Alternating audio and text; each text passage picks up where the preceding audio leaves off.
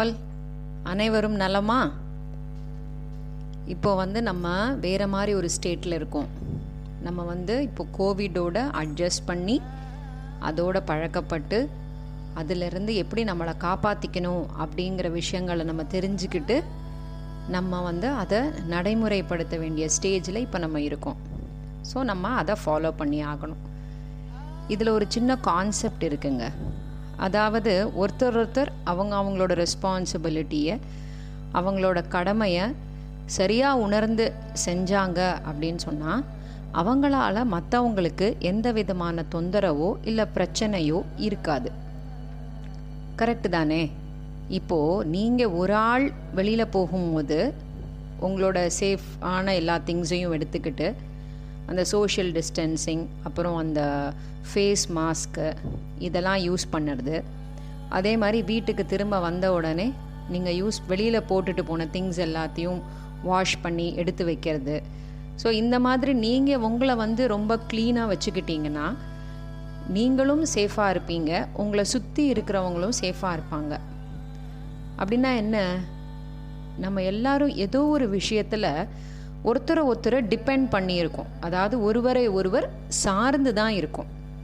அப்படி இருக்கும்போது நம்ம வந்து மற்றவங்களோட சந்தோஷத்துக்காக நம்ம சில வேலைகள் செய்யறதுல தப்பே கிடையாது.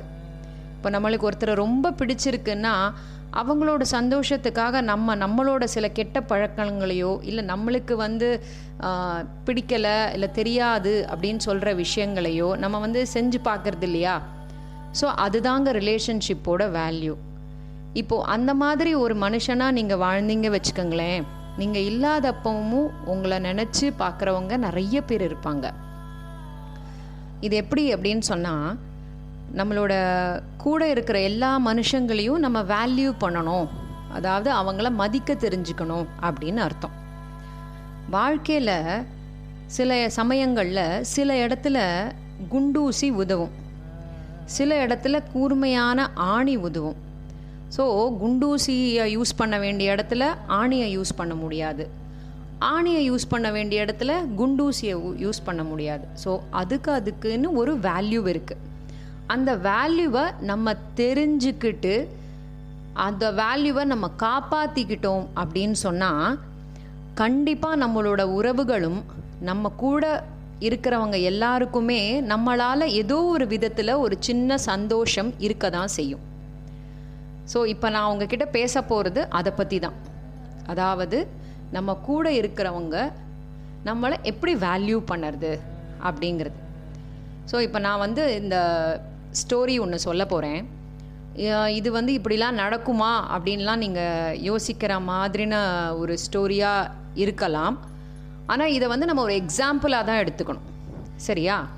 இப்போ நான் அந்த கதையை சொல்கிறேன் ஒரு பெரிய கார்ப்பரேட் கம்பெனி அதில் நிறைய பேர் வேலை பார்த்துக்கிட்டு இருக்காங்க.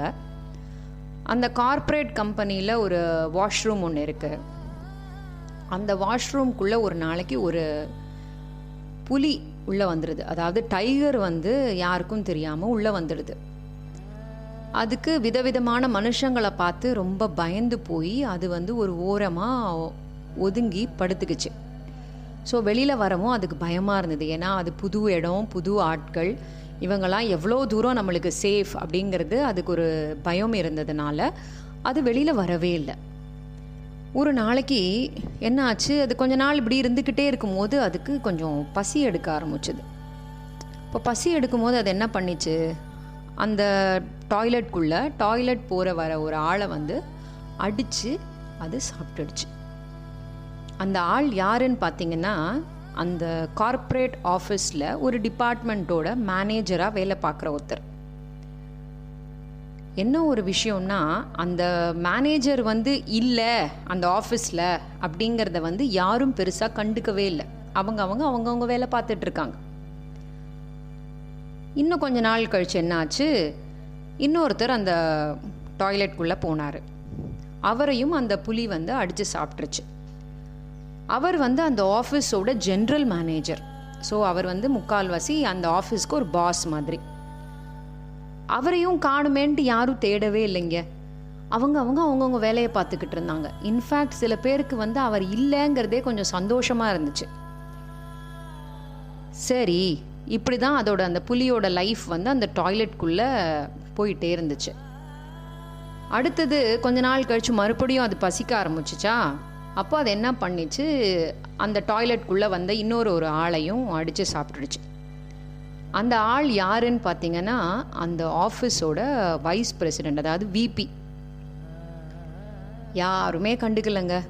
யாருமே அவர் இல்லை. அவரோட ஆப்சன்ஸு எதையுமே வந்து கன்சிடரே பண்ணல. அவங்க அவங்க அவங்க அவங்க வேலையை பார்த்துக்கிட்டு இருந்தாங்க. அப்போ அந்த புலி யோசிச்சது ஓஹோ அப்போது நம்ம வந்து இந்த இடத்துலையே இருந்துடலாம். நம்மளை இந்த மாதிரி ஆளை அடித்து சாப்பிட்றதுனால நம்மளை யாருமே எதுவும் செய்யவே இல்லை. ஸோ இந்த இடம் தான் நம்மளுக்கு சேஃப்டி அப்படின்னு அந்த பாதுகாப்பானது அப்படின்னு சொல்லி அந்த புலி நினச்சி அந்த ஆஃபீஸ்க்குள்ளேயே அது தங்க ஆரம்பிச்சுது.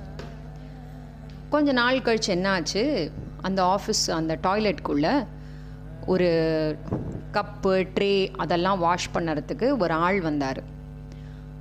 அவரையும் அந்த புலி வந்து பிடிச்சிருச்சு. அப்போ அந்த ஆள் பயந்து போய் அப்படியே மயக்கம் போட்டு விழுந்துட்டார். ஒரு பத்து பதினஞ்சு நிமிஷம் தான் இருக்கும். அந்த ஆஃபீஸே வந்து தலைகீழாக மாறிடுச்சு. எல்லாரும் அவரை தேட ஆரம்பிச்சிட்டாங்க. அவர் எங்கே அவர் எங்கே அவர் எங்கேன்னு. கடைசியாக என்ன ஆச்சு? அந்த வாஷ்ரூம்குள்ளே அவர் மயங்கி விழுந்திருக்கிறத பார்த்து அது புலியினால தான் மயங்கி விழுந்திருக்குங்கிறத பார்த்து அவங்க எப்படியோ அந்த புலியை அடித்து அந்த ஃபாரஸ்ட் ஆஃபீஸர்கிட்ட பிடிச்சி கொடுத்து அந்த மாதிரி ஏதோ ஒன்று செஞ்சு இந்த ஆளை வந்து காப்பாற்றிட்டார் அந்த ஆள் யாருன்னு கேட்டிங்கன்னா அந்த ஆஃபீஸில் வந்து ஆஃபீஸ் பாய் அதாவது டீ பாயாக இருக்கிற ஒருத்தர். எல்லாருக்கும் டீ சப்ளை பண்ணுற ஒரு ஆள். ஸோ இதிலிருந்து என்ன புரியுது நம்மளுக்கு? எவ்வளவு பெரிய பெரிய பொசிஷனில் நம்ம இருந்தாலும் நம்மளோட வேல்யூ வந்து சில நேரங்களில் நிறைய பேருக்கு புரியறதில்ல தெரியறதில்ல. நம்மளோட பொசிஷன் வந்து அங்கே பேசலை. நம்மளோட வேலை நம்மளோட ஒர்க் அதாவது நாம் மற்றவங்களுக்கு வந்து எவ்வளவு தூரம் உபயோகமாக இருக்கோம் அப்படிங்கிறத பொறுத்து தான் நம்மளை வந்து எல்லாரும் தேட ஆரம்பிப்பாங்க. ஸோ இதிலிருந்து என்ன புரியுது?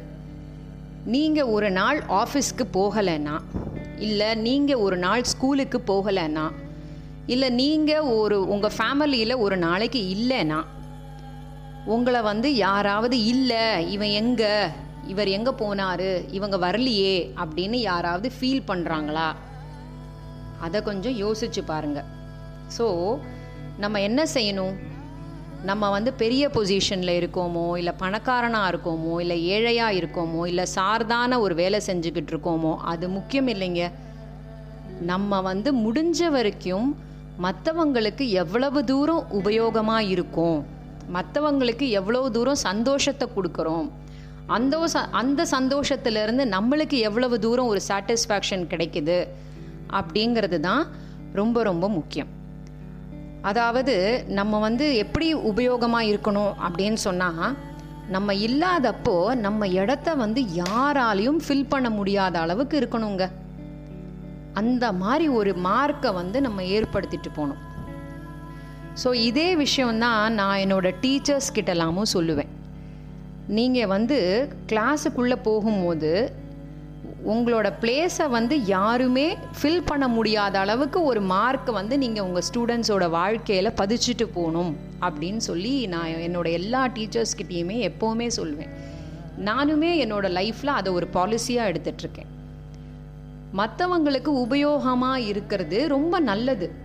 இப்போ இந்த காலத்தில் நிறைய குழந்தைங்க நான் என் இஷ்டத்துக்கு தான் இருப்பேன். யார் என்னை பற்றி என்ன சொன்னாலும் நான் கவலைப்பட போகிறதில்ல அப்படிங்கிற மாதிரின ஸ்டேட்மெண்ட் எல்லாம் நிறைய கொடுக்குறாங்க. நம்மளும் கேட்குறோம் பட் அது வந்து எவ்வளவு தூரம் தப்பு அப்படின்றது தெரியணும். அதாவது அப்துல் கலாம் சொல்லியிருக்காரு நம்ம பிறக்கும் போது நம்ம அழணும் நம்ம இறக்கும் போது நம்மளை நம்ம இறந்து போயிட்டோன்றதை பார்த்து உலகமே அழணும் அப்போ தான் நீ வாழ்ந்ததுக்கு ஒரு அர்த்தமே உண்டு அப்படின்னு சொல்லி அவர் சொல்லியிருக்கார். ஸோ நம்ம என்ன செய்யணும்? நம்ம எங்கே போனாலும் அது வந்து சொசைட்டியாக இருந்தாலும் சரி நம்ம வேலை பார்க்குற இடமா இருந்தாலும் சரி நம்ம ஃப்ரெண்ட்ஸுக்குள்ளே இருந்தாலும் சரி நம்மளோட ரிலேஷன்ஸ்க்குள்ளே இருந்தாலும் சரி நம்மளோட ஒரு மார்க்கை வந்து நம்ம ஏற்படுத்திட்டு போகணும்.